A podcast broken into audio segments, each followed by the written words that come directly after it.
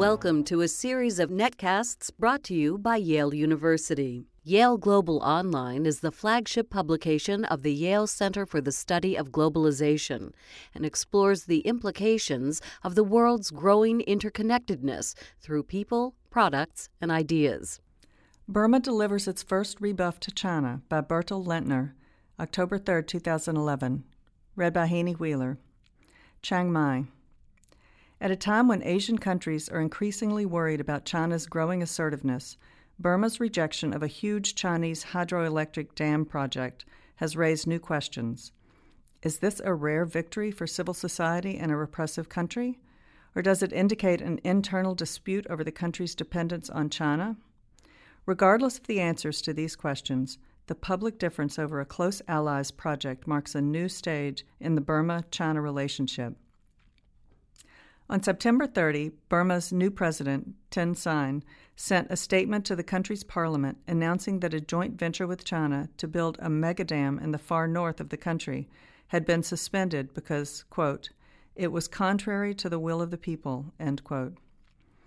The U.S. $3.6 billion dam, the Myitsone Dam, would have been the world's 15th tallest and submerged 766 square kilometers of forest land – an area bigger than Singapore. It's unclear if Chinese counterparts were consulted before the decision was made public.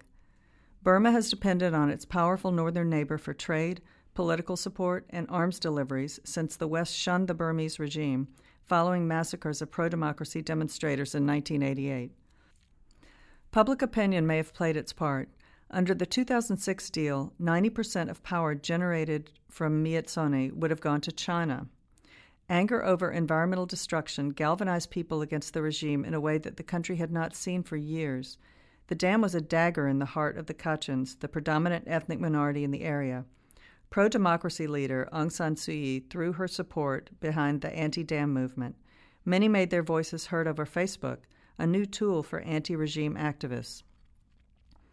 People inside Burma can't protest openly, but Save the Irrawaddy meetings have been held in Rangoon. Burmese exiles have staged anti Chinese demonstrations outside Burmese and Chinese embassies abroad. Anti Chinese sentiment is growing in Burma, especially in the north, where Chinese influence is the strongest.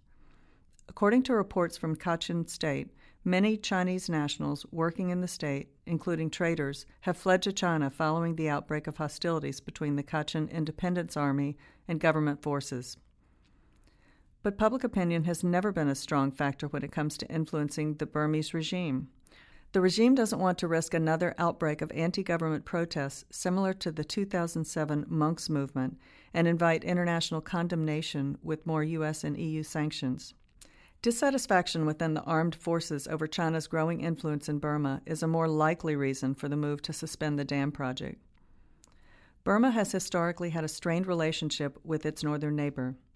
From the establishment of the People's Republic of China in 1949 until 1962, Beijing maintained a cordial relationship with the non aligned democratic government of Prime Minister U Nu.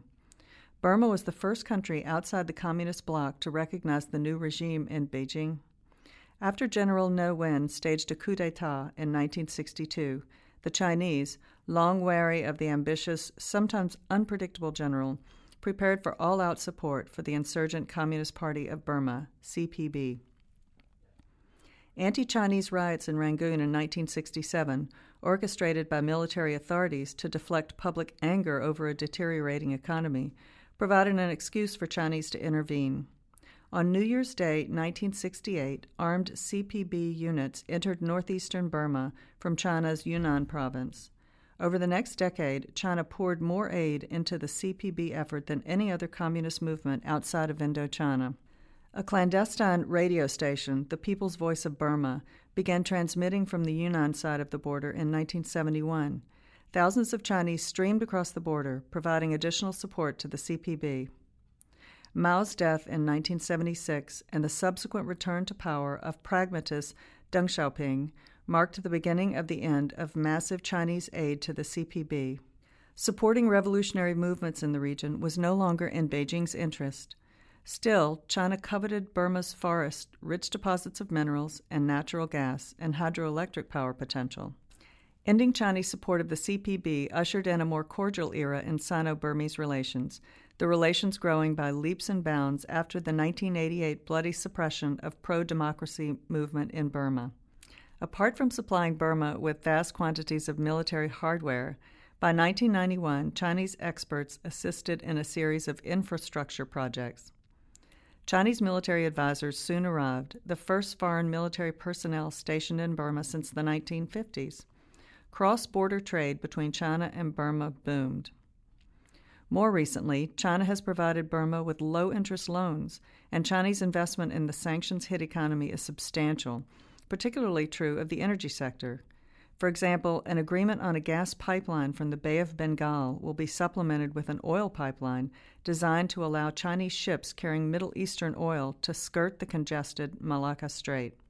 The heavy dependence on China has led to consternation among many Burmese military leaders. Those leaders do not forget that they once fought against the China backed CPB, that their comrades were killed by Chinese arms. Aung Lynn Htut, a former intelligence officer who sought U.S. political asylum in 2005, drew on those memories in a September commentary for The Irrawaddy, a website run by Burmese exiles. China has called for talks after President Thein Sein's statement, but skeptics point out that a 2009 internal report by the China Power Investment Corporation, the company behind the dam, said that the size was unnecessary and called for the project to be scrapped and China still has contracts to build six other megadams on the Irrawaddy and Source rivers. That Thein dared to make his public statement reveals a wrinkle in Sino Burmese relations and how Burma may try to balance foreign relations, perhaps returning to its former policy of strict neutrality and non alignment. Some academic observers assert that Beijing's influence over the Burmese government is exaggerated. China, the argument goes, quote, has not been as successful in winning Burma's confidence as often is reported, end quote, as suggested by Andrew Selth, author and strategic studies researcher. The source of Burma's arms suppliers offers evidence. Although China provided Burma with up to 1.6 billion US dollars worth of military hardware since 1989, the regime has recently turned to Russia, the Ukraine, and North Korea to diversify its arms procurement program. Instead of democratizing the country, Burma's new government seems to have chosen to play the China card and attempt to win support of the West. An unsigned opinion piece in the Bangkok Post, written by a Burmese government official, reportedly approved at the highest level in Naypyidaw, lays out its position. We do not want our country to become a satellite state of the Chinese government. However, Western countries should not force us into a corner where we have no option but to increasingly rely on China. In this context, force means insistence on genuine democratic reforms. From the regime's point of view, improved relations with the West could be accomplished simply by playing up the Chinese threat, with the hope of diminishing Western criticism of the regime. But the regime has time and again stressed that how the country is governed is an internal matter. The West must decide if it will play along. This and other Yale Global articles can be found at yaleglobal.yale.edu.